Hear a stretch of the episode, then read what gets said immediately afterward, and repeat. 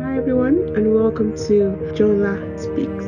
Jola Speaks is intended to grow and equip us in our trust walk with God.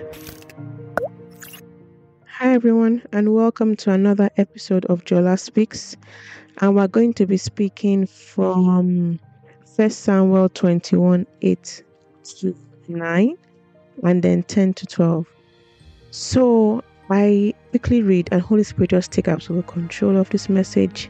I pray that indeed fulfills the purpose for which you have sent it out and you help me to land this message as you have put in my heart deep down in the way you have orchestrated it, not in the name of the That it blesses those and touches those that you have sent it for to do, that the word indeed becomes life in their hearts. In Jesus' name I pray, amen.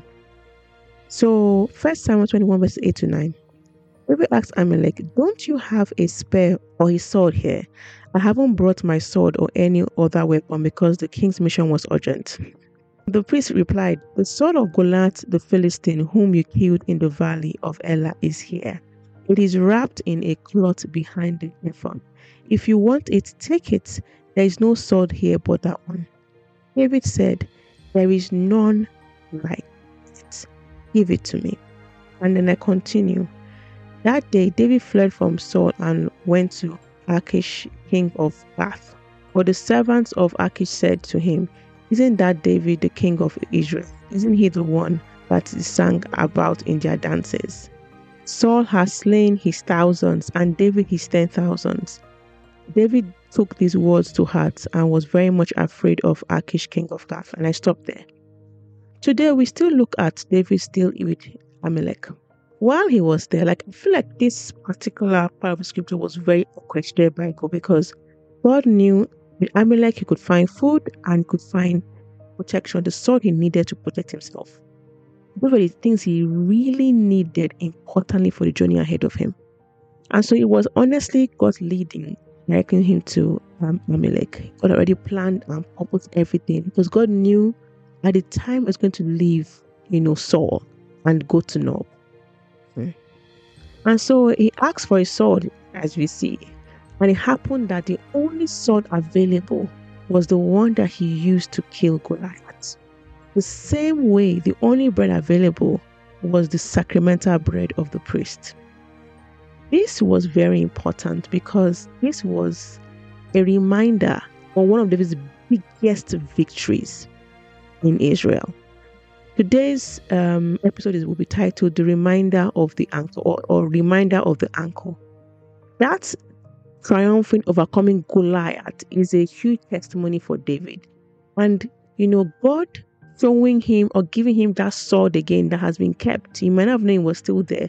Same sword he used to kill Goliath. Reminded him of who he was.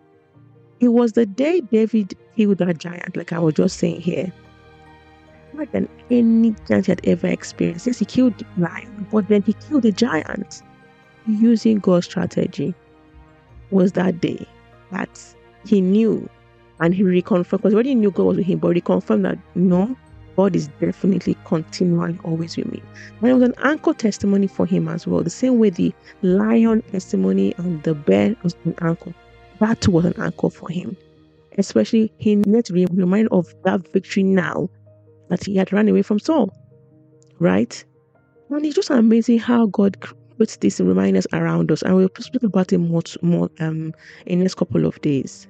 But indeed, I also to also say here that David was God's anointed, a warrior that killed giants.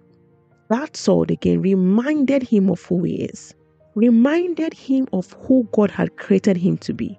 And he definitely needed that reminder even the hell he had been through with Saul, even the fact that he had run for his life, carrying nothing to be able to preserve his life. Hmm. Another thing I, I notice here is that even as a reminder of who he is, God was also equipping him for the journey ahead with the sword and the food that he gave him. When everything, God was reminding David, I, I am with you, yes, but know who you are. Know who you are. And you know, even though God had sent these reminders to David, maybe could have taken it differently. He could have said, ah, Saul, meek, eh? no. Ah, the last time I, I went for battle, um, Saul almost killed me. I'm not doing any form of He could have ignored the sword and walked away. And like many of us, we go through traumatic situations and we haven't healed. And it happened to me before as well. And we're like, no, I don't want to even think about that or go to because of what, what I'm coming from. But there was some strength in him somewhere, somehow. And he was able to grab that sword. Say, you know what? I would go because I have the sword that killed Goliath. That was a reminder for him of who he was and not of what he could not do anymore when he was under Saul. Because he could have said, Well, I can't fight anymore because Saul has thrown me away, or he has pushed me out, or he has sought to kill me, so I have to protect myself. But he still held it because he knew that, you know what? God has made me a warrior. I'll still fight. He still fought Saul. He still fought so many people. But then he was able to stand as a warrior and not shrink down in fear at that point in time. We all have anchor testimonies. All of us. There's something God has done for us that we cannot explain. We know that this one oh, is indeed the hand of the Lord. It is very evident, it's very clear.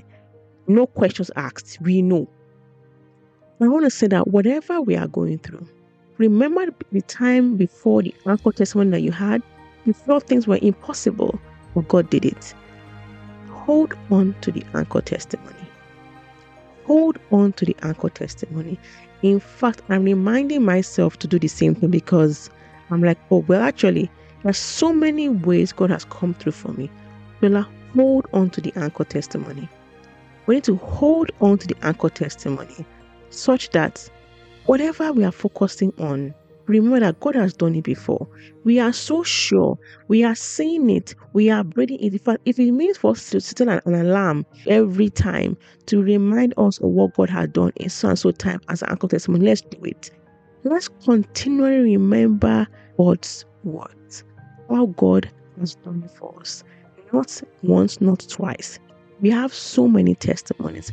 Let's hold on and anchor ourselves because we know that if God had helped us then. He will help us now. He is the same God. He has not changed and He will never change.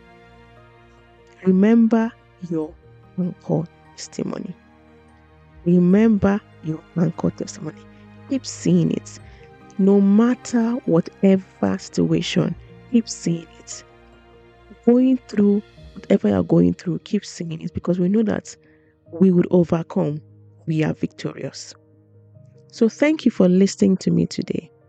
Um, I pray that as God reminded David in the most beautiful of ways of who he is, the man that God had called him to be, the king of Israel, the warrior, the one that kills giants, and the one that is successful in battles. I pray God reminds us of who we are. God reminds us of all He has done, our anchor testimony, our core and we can hold on to it and go through whatever mountain or Goliath may be in front or before or around us. In Jesus' name, I pray, such that those things will be behind us. In the mighty name of Jesus, I pray, amen. Thank you for listening to me today. God bless you. I love you. Bye.